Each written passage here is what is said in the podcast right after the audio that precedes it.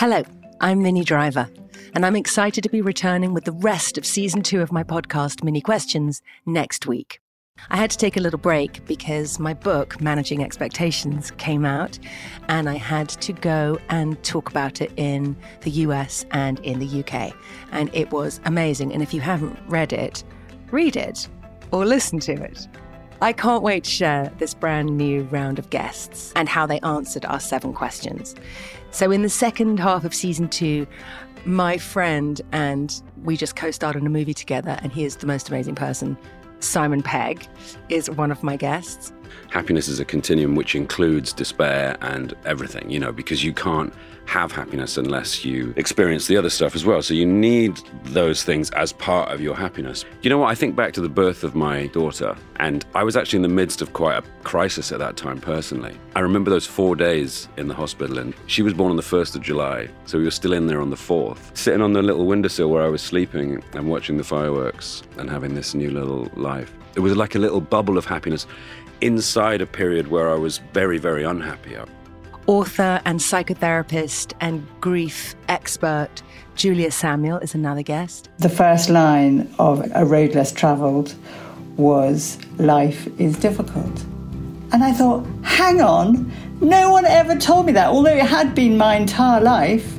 But somehow it's this secret that no one had said. It's normal that it's difficult. Not like I'm struggling through it and I'm the one that's failing and everyone else has got it sorted. Oh, life's difficult. Right, okay. Boom. The legendary, iconic actress and model Brooke Shields. When I lost my first child, I lost a lot of my youthfulness. By that next day, I remember thinking, oh, you're an adult now.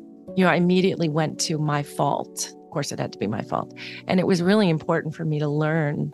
I didn't take too many yoga classes or I didn't do anything wrong. You know, it wasn't a fault of mine. And that was kind of that I, I grew up a lot. Neuroscientist and author David Eagleman, who will blow your mind. The top question for me is the question of consciousness, which is why does it feel like something to be you or me? Because the brain is built of 86 billion neurons. Fundamentally, it's just a big biological machine. But the question is, why does it feel like something to be alive? Why do you experience the beauty of a sunset or the smell of cinnamon or the taste of feta cheese on your tongue? Why aren't we just like you know, my computer, my laptop here, presumably it's not conscious. And when I watch a YouTube video that I think is funny, it presumably doesn't think it's funny. It's just sending zero, you know, it's just sending zeros and ones around. This is the question is how do you build a biological machine and have it be self-aware? And actor and former associate director of public engagement in the Obama administration, Kal Penn. But the stories they would tell us, you know, grandparents telling you stories to coerce you into eating vegetables at the dinner table when they visit. And my grandparents would talk about how they marched with Gandhi. They're trying to get you to eat your vegetables. And grandpa's talking about getting thrown in jail and beaten by British soldiers for standing up for his human rights. And of course, the eight year old you is like, ugh, there he goes again, grandpa with another Gandhi story. and many more. We'll be back next Wednesday, October 5th, with a brand new episode. And if you missed any episodes from earlier in the season or from season one, now is your chance to go back and listen.